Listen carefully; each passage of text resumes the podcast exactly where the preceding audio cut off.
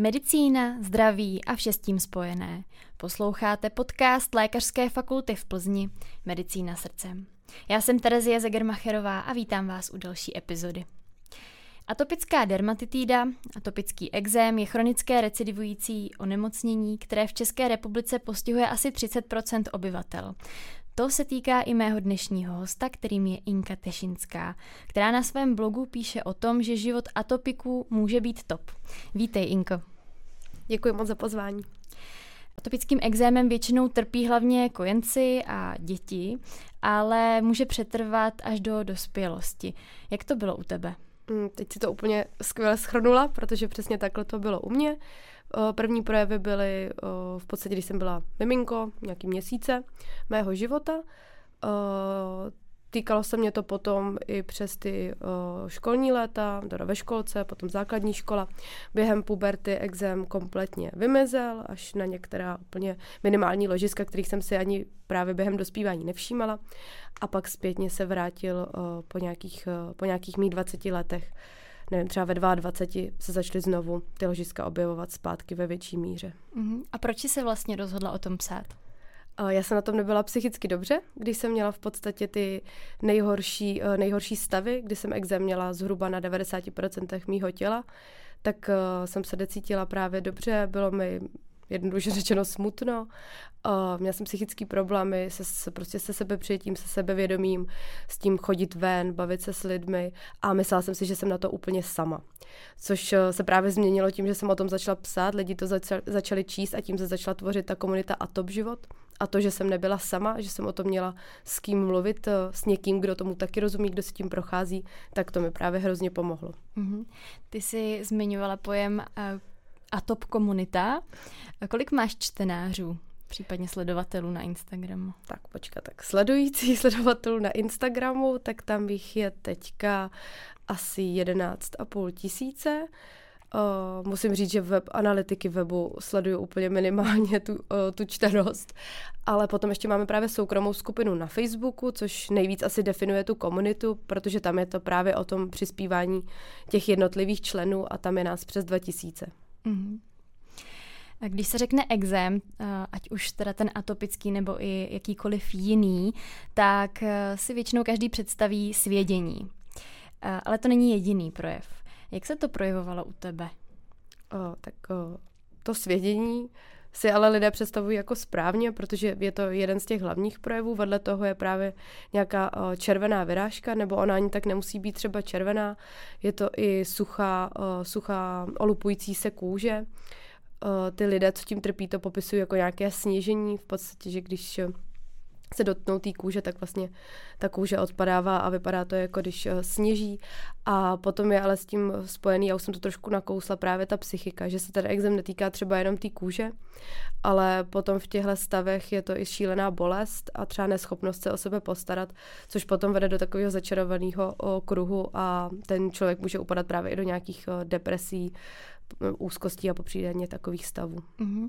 A ty fyzické projevy, měla jsi ještě nějaké jiné, kromě těch kožních? Protože uh, vím, že mohou být ještě třeba nějaké oční potíže, jako glaukom a tak podobně, to se neměla. No, to se mě, to se mě netýkalo. Uh-huh. Ale myslím si, že potom i tyhle ostatní uh, vady jsou spíš třeba i způsobený léčbou, než úplně samotným tím onemocněním. Uh-huh.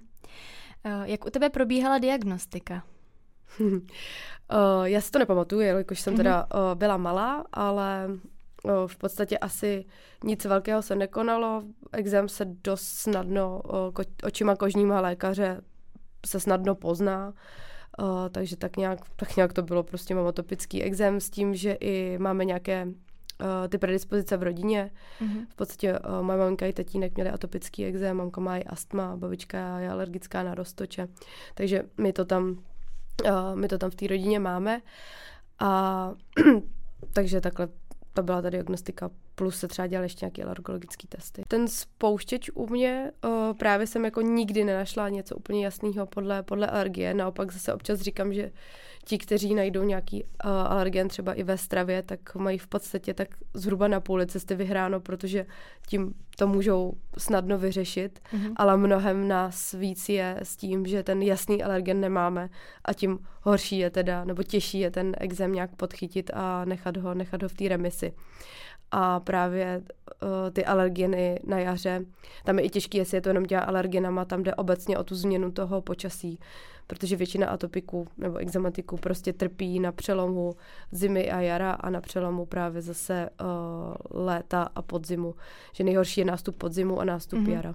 A na podzim jako žádný pily nejsou a to zhoršení tam je taky, jde spíš o to přepnutí té teploty, protože u nás to bývá docela nárazové, že nemáme nějaký jako mírný nástup toho jara, ale mm-hmm. většinou jdeme třeba rovnou do triček a v září jdeme rovnou do zimních bund. Mm-hmm. Je ještě něco, eh, co ten, mm, co ty projevy zhoršuje? Kromě třeba toho počasí, mm-hmm. kromě těch alergenů, dejme tomu, je to třeba stres, nějaké hormonální změny? Určitě, tam je toho celá řada, takže právě jak říkáš, stres, což je asi to nejtěžší na podchycení, protože je strašně jednoduchý někomu říct, ať se nestresuje, ať se uklidní, že to bude dobrý. Dost eh, často si lidi nějaké stresové období ani neuvědomují. Protože já si myslím, že třeba u mě spoustu věcí mohlo být stresem, ale v tu dobu mi nepřišlo, že jsem ve stresu. Mm-hmm. A zjistím to třeba až hodně zpětně i v rámci nějakých terapií, že možná mám něco udusaného, něco, co mi vadí, takže ten stres tam je. Potom uh, hormonální změny určitě, to se týká potom převážně žen, a to ať se bavíme o menstruačním cyklu, nebo potom o době těhotenství, nebo potom po těhotenství a v době kojení. Jak právě mám i tu komunitu, tak čerpám eh, spoustu zkušeností a je to tam vždycky opravdu 50 na 50, jestli během těhotenství nebo po něm se to naopak třeba úplně ztratí ten exém, nebo spíš dojde ke vzplanutí. Uh, takže co jsme to měli? Počasí, stres, uh, alergeny, hormonální změny. Může to být i nějaká nevhodná kosmetika, mm-hmm. co třeba nevyhovuje. Já nejsem úplně zastáncem nějakého non-toxic, non-toxic nebo přírodní, anebo běžná konvenční kosmetika.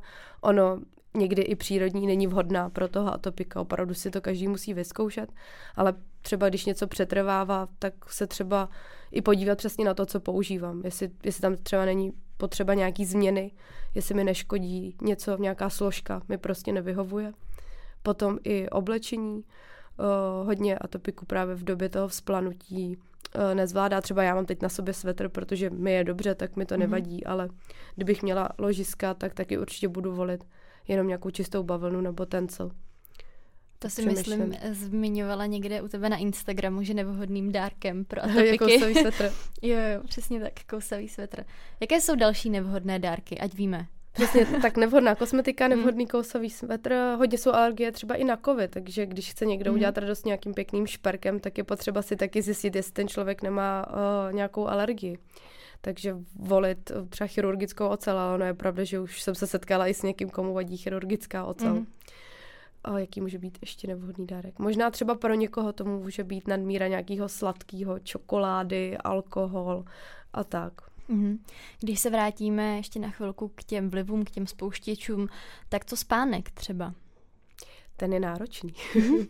v době jako spladnutí uh, exem může strašně narušovat právě klidný spánek, že ani nemáte těch uh, 8 hodin co by tak zhruba mělo být toho, toho vhodného spánku. Jde i o to, že člověk má třeba i problém usnout a usíná třeba až kolem čtvrtý hodiny raní. To už pak už spíš jako vyčerpáním, než by teda mm-hmm. to svědění přestalo. Je něco, co ti konkrétně na tohle pomáhá? Třeba tip pro posluchače, kteří mají podobný problém? Uh, tak určitě takový ty obecný uh, rady pro lepší spánek. Uh, minimalizovat to modré světlo před spaním, takže nekoukat třeba na obrazovky, než bych to dodržovala, ale tak poradím to, že třeba místo toho si otevřít knížku, potom uh, nepít uh, pozdě kofein, taky to nepomáhá tomu mm. usnutí. To jsou všechno opravdu takový to, co by měli praktikovat třeba všichni, mm. co mají problém s nějakým spaním. Ale uh, těm lidem s exémy se doporučuje, pokud uh, je trápí i to noční škrábání, nevědomí, že vlastně i spíte, teda když už i usnete, tak se potom nevědomky, nevědomky v noci škrábete a vlastně ty ložiska, která se třeba už pracně přes den zahojila, tak jsou zase rozkrábaná. Takže si úplně ostříhat ty nechty, co nejvíc to jde, zapilovat si to pilníkem, aby to nebylo ostrý a případně spát s bavlněnými rukavičkami. Je teda pravda, že většina uh, lidí na to tvrdí, že si je sundá, protože nejste jakoby malí děti, který ještě třeba tak nezvládají tu motoriku, takže mm-hmm. vy jako dospělý člověk si je dost často sundáte. A hodně žen teda doporučuje nechat si udělat gelový nechty, že v podstatě těmi si úplně tu pokožku naroškrábete mm-hmm. do krve. Což je pravda, ale mě třeba zase ty gelové nechty vůbec nevyhovují, protože mm, je to v podstatě nějaká složka tam, která mi zase vadí na ty moje vlastní nechty a praskají mi pod tím ty moje nechty. Mm-hmm. Takže já teda eh, já jsem teda gelový nechty měla jednou v životě a od té doby ne, ale hodně si to schválí na to spaní. Uh, potom na ten spánek třeba si i vychladit nějaký oblíbený krém a uh, uklidnit se právě namazáním té pokožky mm-hmm. tím chladivým krémem, takže mít ho v ledničce. Někdo, když se mu tam vešlo, si dával do ledničky třeba i tu přikrývku nebo i ten polštář, prostě vychladit si to prostředí. Eh, s tím teda souvisí i vyvětrat si a udržovat nějakou vhodnou teplotu v té ložnici. Není vhodný mít tam přes 20 stupňů, nějakých ideálních, nějakých 16 až 18 stupňů na ten mhm. spánek, mm. aby, se, aby se lépe usínalo. Ale to jsou podle mě i takový další obecný rady, co by mohli praktikovat Třeba všichni. to s těma nechtama si myslím, že to se úplně tak jako To je určitě neříká. specifický. Mm. To je určitě specifický pro, pro atopika. A plus, kdybychom i vymysleli něco jako víc takového ezoterického, duševního, tak třeba zopakovat si nějaký uh, afirmace před spaním, nebo to i poslouchat, nějaké mm-hmm. příjemné zvuky, mm-hmm. nebo kde vám někdo prostě říká, jo, jak to zvládnete, že to bude mm. dobrý, něčím takovým se uklidňovat a existují i zátěžové deky, což jsou speciálně uháčkované uh, deky, které mají no, nějaký řádky kilo, teď bych nechtěla říct přesný číslo, abych to uh, nepřešvihla zbytečně, ale v podstatě ta deka vás tak jako uducne, jak kdyby vás i, je to i takový pocit jako obejmutí mm-hmm. a uklidní vás to, jak jste vlastně zatížení, takže zátěžové deky. To zní docela dobře, až tak, že bych si to koupila, i když na Místo obejmutí. Jo, přesně. Nevíš třeba od rodičů, jak to řešili u tebe, když jsi byla malinká? Protože uh, miminko, když ho něco svědí, tak brečí. Eh, bavila jsi se o tom třeba s vašima? Jak to řešili? Uh, tak když zůstaneme ještě u toho spánku, tak hmm. já jsem místo teda rukaviček, já jsem měla obvazy, no já jsem prostě měla zavázaný ručičky obvazama, jako zní to hrozně, ale měla, ale bylo to přesně proto, hmm. abych si to neroškrábala, neroškrábala do krve. Ale pamatuju si, že jsem se taky budila a ty obvazy byly vedle mě, takže už i jako dítě jsem byla velice zručná si to sundat. A já, jak jsem teda vyrůstala ještě v tom minulém století, tak uh, se to jako moc neřešilo, no, když to řeknu takhle na rovinu. Mm. A moje mamka si skoro nic nepamatuje. To je teda další věc, když se jí na něco zeptá, ona až tohle uslyší, tak na to stejně zakejve, že jo, že prostě nic. Má úplně uh, prázdno v hlavě uh, z mýho dospívání nebo prostě dětství. Mm. Ale opravdu jako nějak extrémně se to neřešilo. Že bychom hledali třeba i nějaký alternativní směry, nebo se o tom, nebo řešili třeba i tu psychiku, nebo cokoliv, to vůbec. Mm. A pamatuješ si třeba, eh, kdy jsi to začala vnímat, že máš nějaký exém, kromě teda toho, že ti to svědilo, ale kdy jsi začala vnímat spíš takovou tu eh, estetickou stránku? Já asi ani nevím, jestli to byla teda přímo estetická stránka, ale vím, že už v, na základní škole nebo ve školce, když se hledal parťák do dvojice, tak s tím s tím jako měla problém, protože to znamenalo mm-hmm. chycení za ruce. Mm-hmm. A ty uh, projevy jsem prostě měla převážně uh, na rukou na hřbetech rukou nebo i prostě na, na těch dlaních, takže to byl trošku problém, ale uh, nepamatuju si, že bych si to nějak uh, extra brala, protože vím, že tam byla vždycky jedna moje kamarádka, která mě za tu ruku vzala mm-hmm. a všem tak jako dala najevo, že, že to nic není, že je to v pohodě. Ale musím říct, že jsem teda byla asi tak jako v tom mém kruhu jediná, což se teď změnilo. Vím, že těch dětí a těch lidí čím dál jako přibývá. víc. Mm-hmm. Dovedu si představit, že eh, to úporné svědění, všechny ty další projevy, které to sebou nese, musí člověka dohánět až k těm otázkám, že se říká, proč zrovna já? Proč zrovna já mám atopický exém? Napadla ti někdy tady ta otázka? Nebo zjišťovala si ty příčiny? No určitě, určitě mě napadla, hlavně když to člověk má přesně v tom splanutí a není mu psychicky dobře, tak si přesně říká, proč já, jak dlouho to ještě bude trvat, jako ještě jsem jediná, určitě nikdo nemá takový extra trápení, což teda jako bohužel není pravda, těch lidí je hmm. spoustu. A ty příčiny, jak říkám, já tam mám ty genetické predispozice, takže uh, vlastně mám, mám, to, mám to v sobě a samozřejmě můžu to mít v té remisi, mm-hmm. ale, ale jako je to tam a přesně když přijde třeba nějaký stresový období nebo něco, tak se to objeví zpátky. A teda v těch 22, nebo kdy se mi to začalo vracet, a asi si myslím, že se mi to stalo kvůli tomu, že já jsem měla infekci od spáleniny mm-hmm. a v podstatě pak se mi z toho rozšířily exém a pak už jsem se strašně zamotala v takovém cyklu o nevhodné léčby, kdy se mi ty problémy prohlubovaly a prohlubovaly. No. Mm-hmm. Když už si tady zmínila tu léčbu, jak to u tebe probíhalo, kdybys to měla schrnout? Eh, čím jsi se vlastně léčila? No, já jsem měla docela dlouhý hmm. příběh. No, jako dítě jsem zašla klasicky uh, kortikoidama, uh, v podstatě v mastičkách, míchaných hmm. mastičkách, ale už teda jako měsíční, měsíční dítě. Hmm. A jako ono to asi tehdy fungovalo. Jak říkám, já si to nepamatuju, moje máma se nic nepamatuje, takže k téhle části asi nemám moc více do co říct. Vím, že já jsem jezdila od sedmi let až do sedmnácti každý rok na ozdravný pobyt k moři od mm-hmm. VZP. Uh, takže to si myslím, že mi hodně pomáhalo, že na ten rok mě to nějak jako i ustálilo, že jsem strávila opravdu tři týdny uh, u moře, kde jediný náš jako program bylo dopoledne moře, odpoledne moře. Mm-hmm. Takže paráda. A potom, když se mi to začalo vracet, tak jsem zase jako šla k těm kortikoidům, protože jsem to znala, přišlo mi to normální, měli jsme to vždycky doma po ruce, takže Přišlo mi to jako logická, logická mm-hmm. léčba. Takže ve 22 jsem zase teda šla k těm kortikoidům. No ale oni mi tak nějak přestali pomáhat, nebo vždycky pomohli na krátkou chvíli a takový ten interval, kdy člověk už nemá používat nebo má snižovat tu dávku, tak se to strašně začalo zkracovat. Mm-hmm. A začaly se mi ty ložiska dělat i na místě, kde jsem to prostě nikdy neměla a prostě začalo se mi zalívat celé to tělo. A mně to přišlo teda jako strašně divný. A řešila jsem to různě u kožních, už mi nestačil názor mojí kožní, kam jsem chodila celý život. Takže jsem šla do Prahy, eh, do jedné nemocnice. Takže to jsem byla v ústřední vojenské nemocnici, kde mi teda hned nabídli hospitalizaci, což já jsem tehdy viděla jako něco nového, jako něco super že uh, mě budou testovat. Já jsem si úplně představovala, jak budu na tom oddělení a každý den pojedu úplně někam jinam a teď mě vezmou tají krev a na tohle a dají na to na všechny možné testy a úplně přijdou na to, co mi je, že mám mm. určitě nějakou chybu někde, jinde. Uh, byla jsem i na imunologii předtím, kde mě opravdu otestovala úplně snad na všechny možné choroby, které existují. No samozřejmě mi nic nebylo, že jo.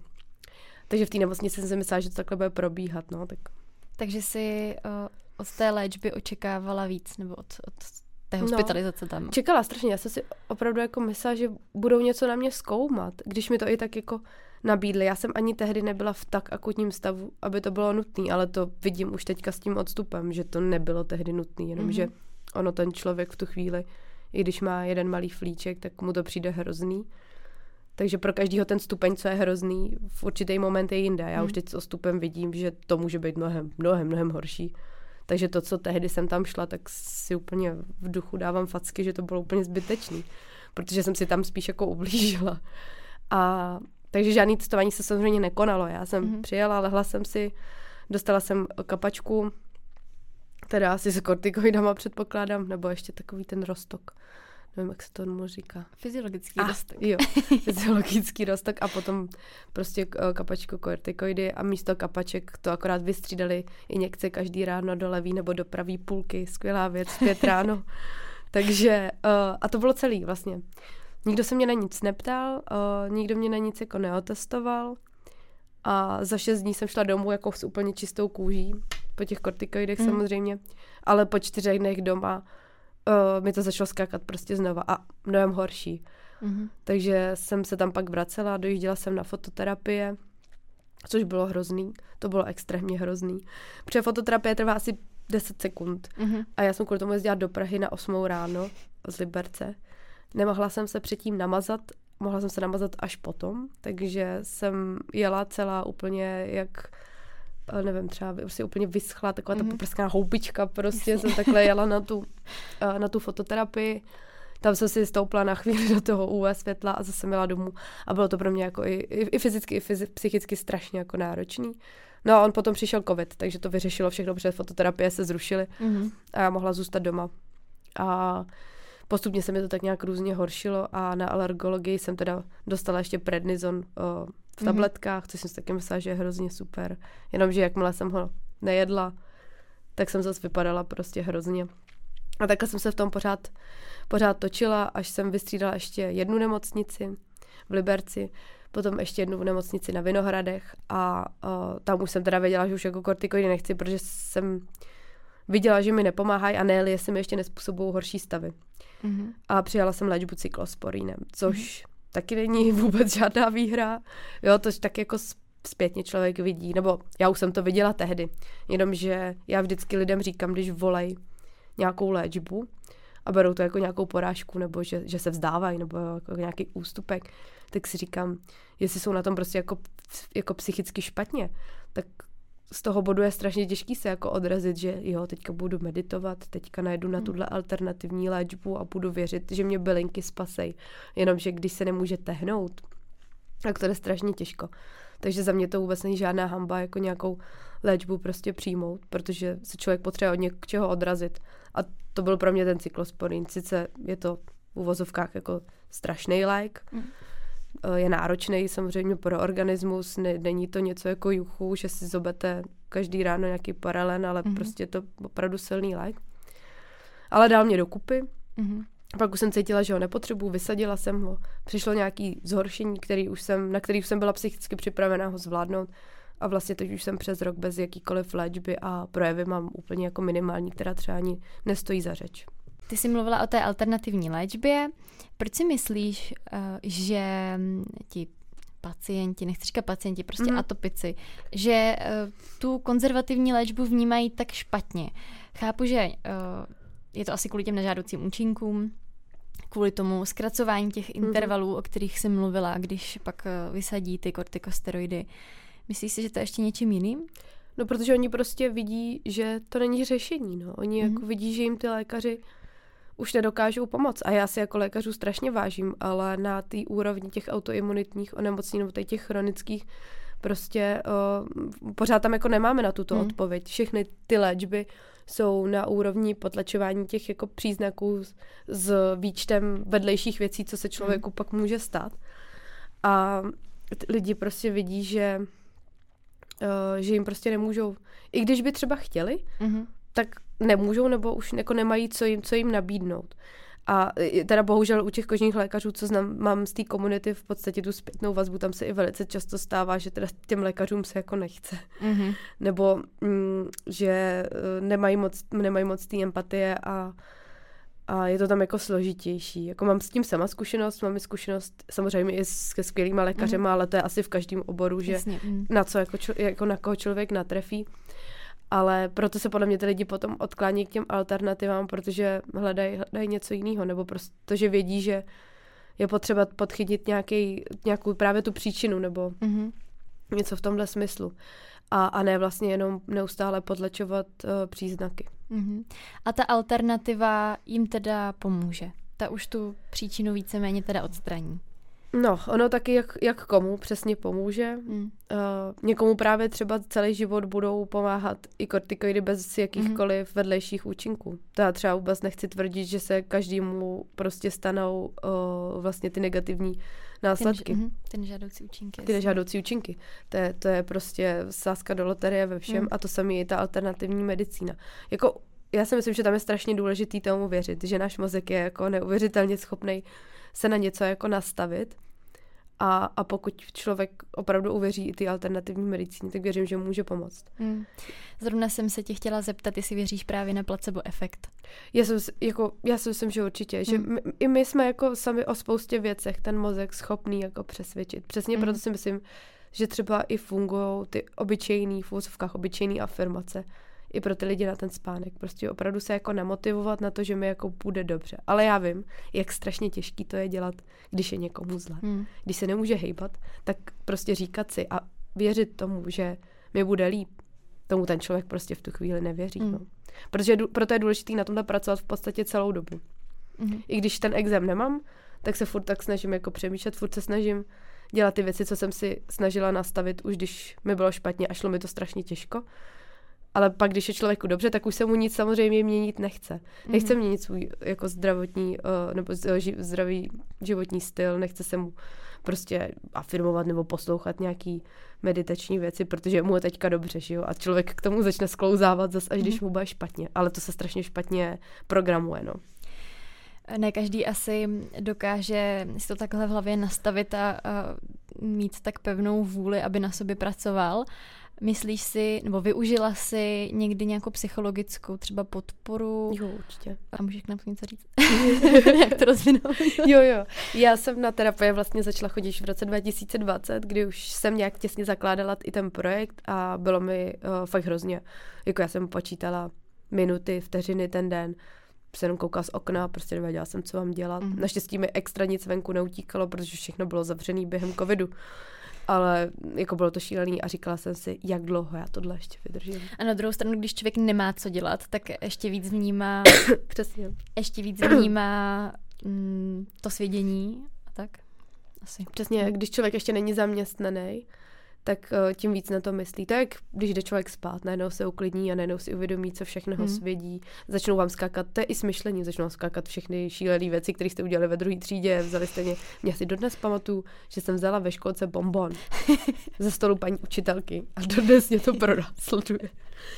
Takže zpět k té uh, terapii. Uh, vyhledala jsem uh, uh, terapeutku, psychoterapie, v podstatě hrazený klasicky pojišťovnou, ten, aby lidi věděli, že to takhle určitě jde, ale je strašný přetlak, takže třeba hmm. počítat s tím, že se čeká, než vás někdo přijme. A docházela jsem tam co 14 dní. Bylo pro mě teda strašně těžký se tam dokopat, jak jsem se nechtěla prostě oblíkat nic, jak mě všechno polalo, ale už jenom to, že jsem se někam zvedla a něco dělala, tak to strašně pomohlo a pomohlo mi to tam vysypat té paní protože uh, jak jsem to sypala furt na tu rodinu, na ty stejné lidi, jak už jsem viděla, jak nevědí ani jak mi pora- mm. poradit a já jsem je za to nevinila, a, ale už mi bylo vidět, že je už jako nadměrně zatěžu, takže i proto to pro mě bylo fajn to říkat někomu nezaujatým. Mm. A k čemu tě teda eh, ta psycholožka dovedla? V čem byl ten zlomový moment? No, ten zlomový moment, to hlavně by všichni měli vědět, že to trvá strašně dlouho, že terapie... Mm, já to teďka, není moment, ale No, je to proces. dlouho, já tam mm. teďka to už bylo dva a půl, dva a půl roku s nějakou přestávkou, když jsem byla v cizině. A já jsem si myslela, že už teda ani chodit nebudu, ale zase přišlo něco jiného v mém životě, proč tam chodím. Ale já ani nevím, jestli jsem přesně měla ten zlomový moment. Možná ještě ani nepřišel, ale my, mám pocit, že mi to jako průběžně pomáhalo cítit se, cítit se nějak líp. Mm-hmm. Když jsme se bavili o těch kortikoidech i o té alternativní léčbě, Vyzkoušela si někdy třeba klinickou studii, účastnit se té klinické studie, protože vím, že když někomu eh, třeba nepomáhá ta konzervativní léčba, tak zkusí něco, co vlastně ještě není úplně ověřené, ale je to šance, jak zjistit, jestli přece jenom něco neexistuje. Ale ty uh, studie se týkají převážně biologické léčby, mm. nebo máš... Tak v podstatě to jsme furt z té stejné uh, škále té léčby, to je nástavba hnedka mm. za imunosupresivama za cyklosporínem. Já jsem do té studie nikdy nešla, protože já už jsem teďka kandidát na biologickou léčbu. Mm-hmm. Pokud bych o ní požádala, tak bych ji měla dostat tím, že jsem si prošla celou tou pyramidou mm-hmm. všech léčiv, tak bych mohla. Ale já k tomu nemám důvod. Jasně. Nemám ty projevy, abych tam šla ale vím, že ty studia jsou, vím, že do nich uh, spousta lidí z komunity už taky jako vstoupila a věřím, že třeba i někomu pomůže i možná ten placebo efekt, že mm-hmm. tam ve studiích vlastně nevíte, jestli máte léčbu nebo, mm-hmm. nebo placebo. Eh, co teda všechno musí ten pacient splnit, aby se stal kandidátem na biologickou léčbu? Uh, v podstatě tam jde o to, že se zaznamenává všechno, co do vás sypou a Jde teda o to, že třeba ta léčba vám teda už nezabírá uh, kortikosteroidní, tak uh, máte na výběr uh, cyklospory, což jsou imunosupresiva, anebo docházení na fototerapii. Mm-hmm. A pokud ani jedno z toho uh, nepomáhá, nebo máte třeba nějaký vedlejší účinky, což u co cyklosporinu se stává třeba docela často, že to jsou nějaké nežádoucí účinky, tak se to nahlásí, ta léčba se ukončí a tím pádem už by vám pak měla být navržena biologická léčba. Nebo po dochození nějaký doby na, to, na těch fototerapiích. A to už nevím, kolik, eh, kolik to je. Postcyklosporin se může brát jenom dva roky, takže potom v podstatě už taky mm-hmm. přichází ta možnost té biologické léčby. Ale ty studie, ty mám pocit, pokud to nejsou přímo pod nemocnicí, protože existují i vše možný soukromí farmaceutické firmy, mm. Které je dělají, takže tam si myslím, že se prostě stačí přihlásit a oni si dělají nějaký výběrový řízení. Ale jinak jsou studie i přímo pod fakultními nemocnicemi a pokud jste tam vedený, tak taky si vás asi můžou různě vybrat, protože já, když jsem tam ležela právě tak mi říkali, že buď mi teď teda dají cyklosporin, anebo když počkám měsíc, tak mě vezmou do studie, že mm-hmm. budou nějakou novou otvírat. Mm-hmm. Ty jsi mluvila o tom, že ta fototerapie tě uh, moc nenadchla, ale spíš kvůli těm dlouhým cestám, které jsi musela absolvovat. A jako taková pomohla ti? Mm, já, jak jsem měla asi jenom tři ty sezení, tak si ani asi to nemůžu úplně zhodnotit, jestli mi mm-hmm. pomohla nebo ne. Mně to tady tehdy přišlo pro moji pokušku trošku mimo, protože jsem byla úplně červená a v podstatě ještě na to působit světlem, mm-hmm. já jsem mhm. byla ještě červenější, ale mm-hmm ono dost často se stává, že nejdřív něco se prostě zhorší a pak se to začne postupně zlepšovat. Mm. Znám spoustu lidí, kterým to pomohlo a vyhovovalo, vyhovovalo jim to. Mm. Jak vnímáš sluníčko, když je léto, když jsi třeba u moře? Uh, sluníčko mi nevadí, musím se teda samozřejmě uh, řádně mazat, ale to by měl každý. Mm. To je zase další, to je taková připomínka pro všechny. Používejte SPF, SPF faktor. Jde i o ten vzduch, protože on mm. je většinou vlhký, mm-hmm. což je pro tu pokožku taky fajn, že prostě není vysušená a um, slaný moře. Mm. A on je i ten vzduch od toho potom samozřejmě mm. slaný. A, a to slunce mám taky ráda, dělá mi dobře. A já si myslím, že to je i vitamínem D, no, že potom my tady hodně strádáme v podstatě půl roku, nevím, jak tady u vás v Plzni, ale u nás v Liberci, od té doby, co jsem se vrátila z Řecka, tak tam za ty tři měsíce svítilo sluníčko, no, vlastně ty to budeš vysílat později, tak možná už to přibyde, ale předtím tam svítilo sluníčko třeba pětkrát, jakože to spočítám opravdu na prstech jedné ruky, takže tam máme extrémní nedostatek sluníčka. A proto všichni deprese tam. Tady v Plzni je to podobné, akorát máme tu výhodu, že na naší fakultě probíhá studie o vitamínu D oh. na Ústavu farmakologie, takže my to vybádáme a pak dáme vědět. Je, výborně, to se těším, to mě zajímá. Užíváš nějaké doplňky stravy, které tak. by ti pomáhaly? A už jsme u toho. Jsme se o tom vlastně teďka bavili, takže vitamin D. Mm. Já ho, uh, ho suplementuju právě teďka v tom zimním období. Ono není nic proti ničemu ho suplementovat ani přes to léto, kor tady u nás v Česku, ale když jsem byla půl roku v Řecku, tak jsem ho fakt nebrala, protože jsem na tom sluníčku byla uh, každý den.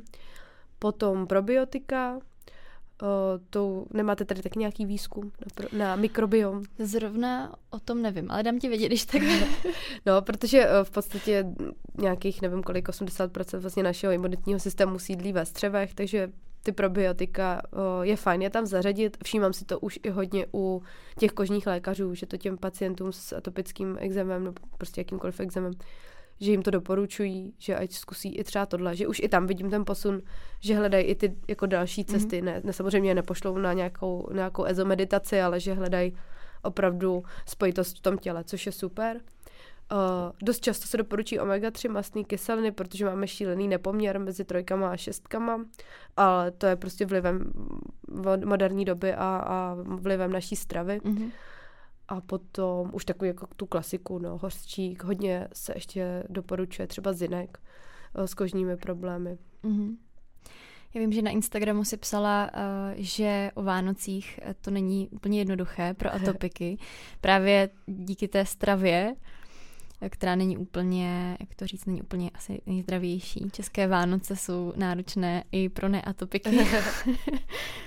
Vnímáš ten vliv stravy na ty projevy? Uh, u mě, díky bohu, až tak ne. Mm-hmm.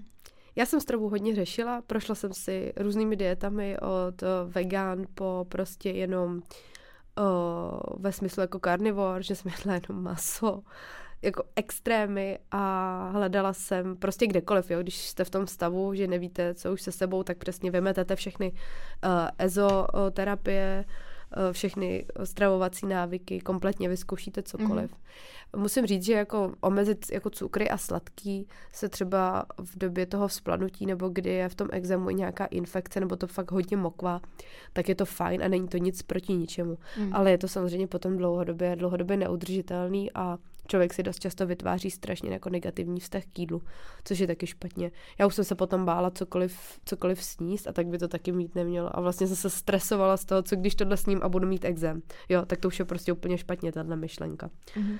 Samozřejmě, když ten jedinec má jasně černý na bílém z nějakých uh, testů, jak na kůži nebo z krve, že prostě má uh, třeba bezlepkovou dietu, jo, tak pane bože, tak ať nejí ten lepek, to jako dává smysl.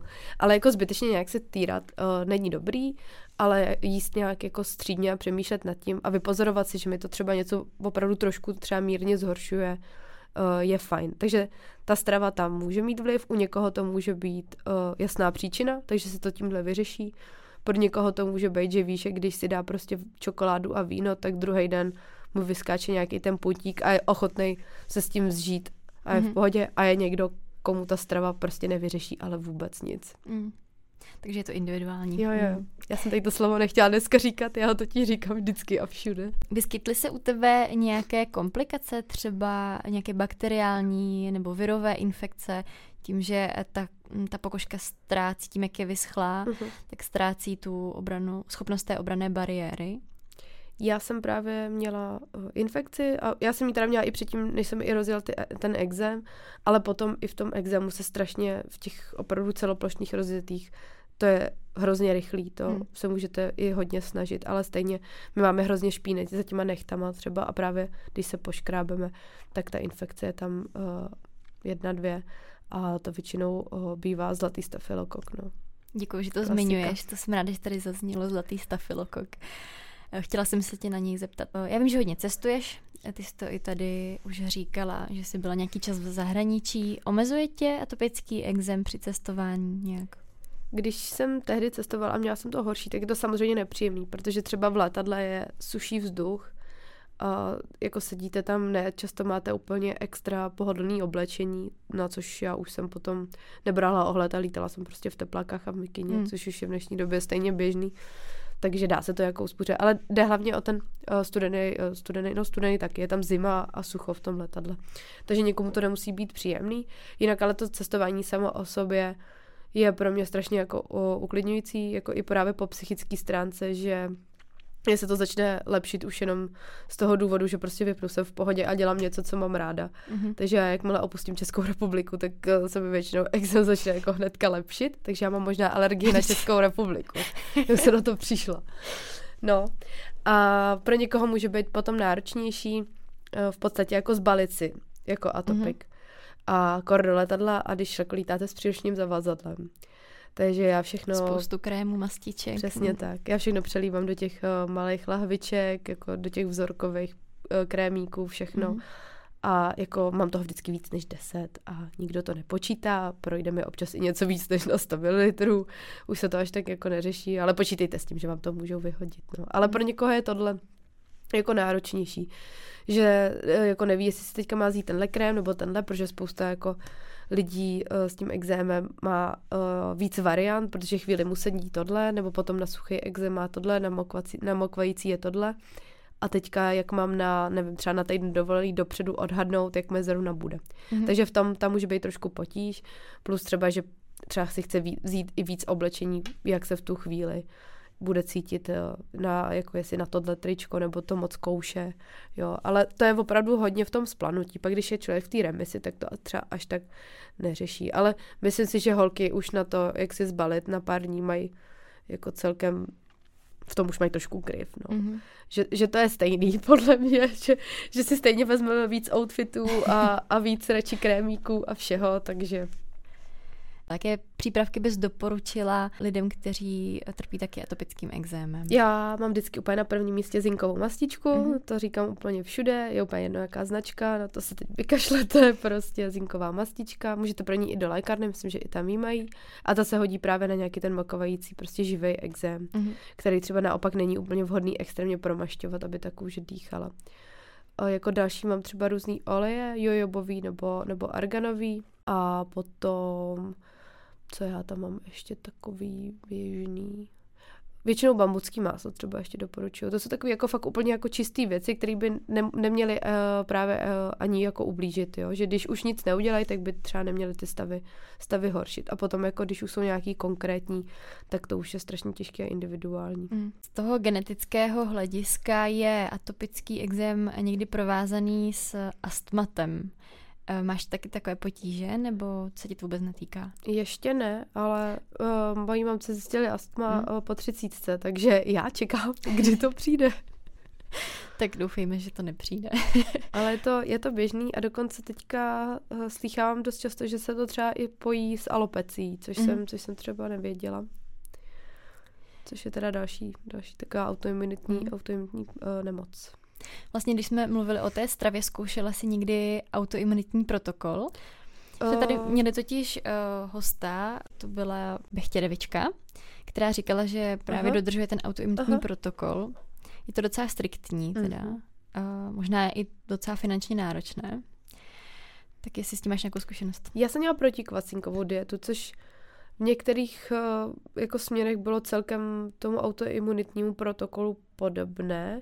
Možná to bylo o trošku mírnější, ale a tam šlo hlavně o to vyřazení těch cukrů a sacharidů, což mm. jako v mhm. nějakých fázích toho exému dává fakt smysl. Jo? Když je tam infekce, kvasinka, cokoliv, mm. je to super.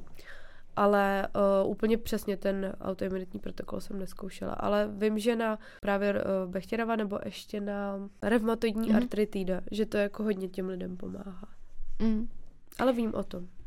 Přirozeně eh, všichni se chceme líbit sami sobě, chceme se líbit uh, okolí a uh, atopický exém tohle asi může, a nejenom atopický exém, ale jakékoliv kožní onemocnění, jakékoliv onemocnění, které zkrátka je vidět, tohle může docela, tohle nemusí úplně ulehčovat. A myslím si, že to může být docela velká psychická zátěž. Vnímala si to taky někdy takhle? No určitě. Já jsem teda to měla v tom covidu, takže mě to hodně minulo chodit hmm. mezi ty lidi, ale když už jsem musela, tak se mi jako strašně nechtělo, protože jsem si přesně říkala, co si o mě jako pomyslej a úplně jsem si uvědomila, že fakt je třeba napadne, jestli to ode mě nemůžou chytit. Byť já prostě jako vím, že ne, ale možná kdybych tam stála na jejich místě a neznala ten problém, tak mě to napadne taky. Hmm. Ale tyhle ty pocity hrozně rychle přemo, přebylo to, že mě všechno bolelo, že jsem se o sebe nemohla postarat a že jsem zatěžovala okolí. Takže mě začalo mnohem víc trápit tohle než nějaký, uh, nějaký ten, vz, ten vzhled. I když pro mě jako samozřejmě byl taky důležitý, tak jsem to tak nějak jako zapomněla, mhm. protože byly jako horší věci. Horší no. věci. Uh, ono, to, že atopický exém je nakažlivý, to je takový mýtus. A ty se tomu taky věnuješ uh, na svém blogu a na Instagramu. Jaké jsou další mýty o atopickém exému?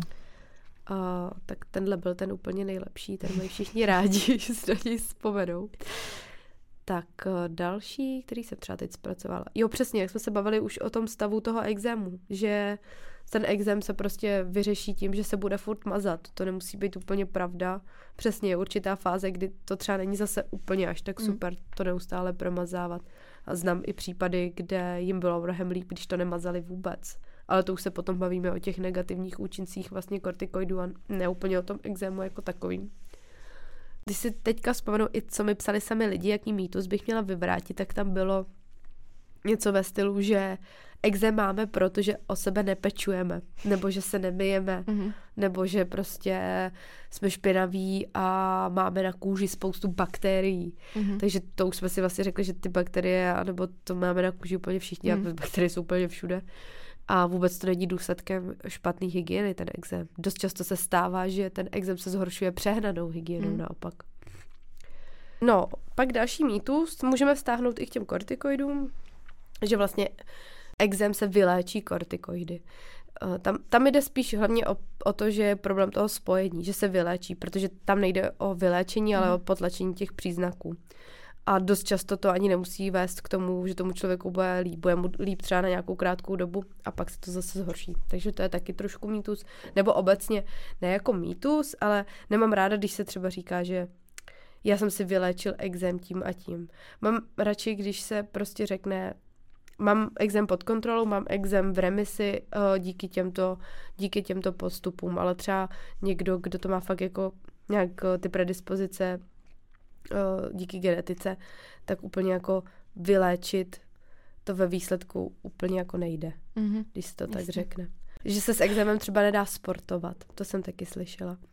Uh, můj, jde, může to být samozřejmě trošku méně komfortní, je důležitý dodržovat uh, nějaký postupy, jako třeba mít vhodné oblečení, že třeba všechny ty super funkční prádla jsou straš, strašně umělého materiálu, takže i pro to cvičení třeba používat bavlnu a potom cvičení eh, se hned osprchovat a ošetřit si tu pokožku, jak je ten člověk, člověk zvyklý. nebo obecně, že se s exémem nedá žít plnohodnotný život. Některé fáze můžou být těžší, vím to, ale je prostě důležitý to nějak překonat, zvládnout to. Samozřejmě vím, že se to strašně snadno teďka takhle radí a byla jsem taky v té fázi, kdy jsem absolutně nesnášela tyhle keci, že to bude dobrý a že to musím nějak zvládnout, ale když si tam člověk fakt jako pak odpíchne od toho dna, tak ono to, ono to půjde. A i když si teďka někdo přesně řekne, to se jí to kecá, tak jednou dojdou do toho bodu. Tak hlavně eh, ty jsi si to taky vyzkoušela, taky máš tu podobnou právě, zkušenost. Právě. Ale že těm lidem naprosto hmm. rozumím, hmm. že jsem taky přesně byla, že nemůžu nic, život mám na H a jakože prostě co budu dělat a nic nemůžu, nechci sportovat, tohle mě bolí. Jako prošla jsem si tím, takže úplně přesně těm pocitům rozumím. Mm. Ale určitě bych tady ten mýtus chtěla jako zbořit, že se nedá žít plnohodnotný život. Určitě dá, uh, tak taky třeba nechodím do bazénu, ale že bych si hned kvůli tomu řekla, že nežiju plnohodnotný život, nějaký ten ústupek tam člověk udělá, ale to podle mě jako kdokoliv s čímkoliv. Jo, že ne všichni děláme prostě úplně všechno. Mm. Jaký byl tvůj nejtěžší moment s atopickým exémem? Asi když jsem ležela na gauči a už jsem zjistila, že tady mám asi problém po vysazení těch kortikoidů a ještě jsem si to prostě potřebovala uh, přikořenit, tak jsem si to začala ještě víc googlit a hledat a hledat ty fotky a všechny ty lidi na Instagramu.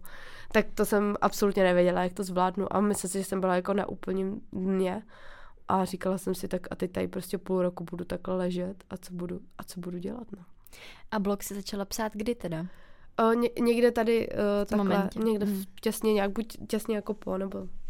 Takže si uh, ti přišlo, že těch informací není dostatek? Že chceš dělat takovou osvětu? Hmm. V něčem mi přišel nedostatek, pak zase, když jsem našla všechny tady ty fotky těch lidí, tak mi to přišlo až příliš, ale spíš mi uh, dost často přišly takový jako roztříštěný. A ono zase asi není úplně problém, že těch informací není dostatek, ale uh, jejich uh, jsou uh, prostě, jak to říct, no já jsem to už řekla, roztříštěný, mm-hmm. no, mhm. že, že každý hlavně tvrdí něco jiného, což jako není špatně, ono je to pravda, protože to slovo už jsme tady použili, je to individuální. Takže těch informací je celkem dostatek, ale dost často byly psaný třeba právě i farmaceutickými společnostma nebo prostě lidma od stolu a ne někým, kdo, těm, kdo ten exém měl. Mm-hmm. A já třeba některé informace ani nejsou jako nějaký nový, který přináším já, ale spíš se snažím třeba dát na jedno, na jedno místo. Plus to byla další věc. Když ty informace někde byly, tak uh, se to dělalo prostě na přelomu milénia a uživatelsky jako nepřehledný a tak a vůbec to nemluvilo k současné generaci, což mluví právě Instagram, mm-hmm. případně jako TikTok. Takže i, i proto jako ty informace předávám třeba tudy, protože se dostanou k více lidem. On třeba existuje nějaký spolek pro exematiky, ale to já jsem 25 let nevěděla, hmm. protože funguje, jak asi fungoval, když ho založili v devadesátkách a tam to, to, to jako zaseklo. No. Mm-hmm. Co by se atopikům nemělo říkat? Neškrábej se.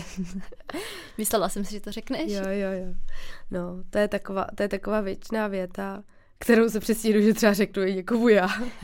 Když ho vidím, jak se jako to, škrábej si to. Uh, no, ty lidi to nemyslí špatně, ale my už to pak slyšíme několikrát a hlavně dost často se nám to špatně jako dělá, jako to neškrábání.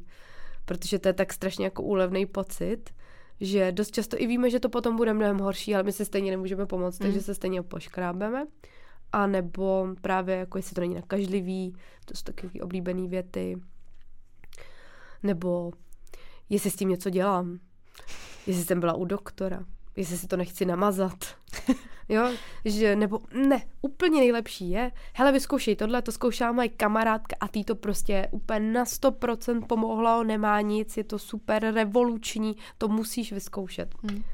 No. Jasně. A co jim naopak říkat? Teď jsem chtěla říct, bude to dobrý. Ne, to taky neříkejte. spíš naslouchat a spíš se ptát, než jim něco říkat. Jako něco ve stylu, uh, jestli pro nás jako můžou něco udělat. Jo, můžu pro tebe něco udělat. Je něco, co by ti teď pomohlo. A úplně otevřeně a v klidu jako tomu člověku s tím exémem přiznat, hele, já jako nevím, jak ti mám pomoct, nevím, co ti na to mám říct. Občas je to mnohem lepší, než plácnout nějakou blbost a naopak si nechat od toho člověka prostě, aby vám sám řekl, co chce. Třeba chce teďka být sám. A nebo určitě je fajn toho člověka pochválit, no. Záleží asi na tom rozpoložení, kdo vám to řekne a, a, jak, a jak? To, a jak to řekne, no, v tu chvíli. Ale určitě je lepší, než když k tomu člověku přijde. A já vím, že to třeba dělala běžně moje kamarádka nebo lidi v práci a oni to nemysleli zle. Ale první, co mi řekli, ty jo, ty jo, tam máš zase nějaký flek, to by se to nějak zhoršilo, co? Hmm, to je blbý, to mě mrzí, no. A, a opravdu fakt jako i takovým tím, ježíš, no, ježíš, ty už to zase máš, vej, yeah. potom v obličeji mm. na těch rukách, zase to je špatný, ty si zase něco snědla, nebo něco v tom smyslu. Tak možná neříkat třeba nic, protože my doma to zrcadlo máme. Mm. My to jako moc dobře víme, že tam ten flekt je a naopak si třeba myslíme, že to tak vidět není. A tohle nám to samozřejmě hned zboří, když přijdeme do práce a první, co je po pozdravu, je upozornění na to, že ten flek máme. Takže mm. hned jako si řekneme, že asi to teda je vidět, asi to není tak dobrý, jak jsme si mysleli. Mm.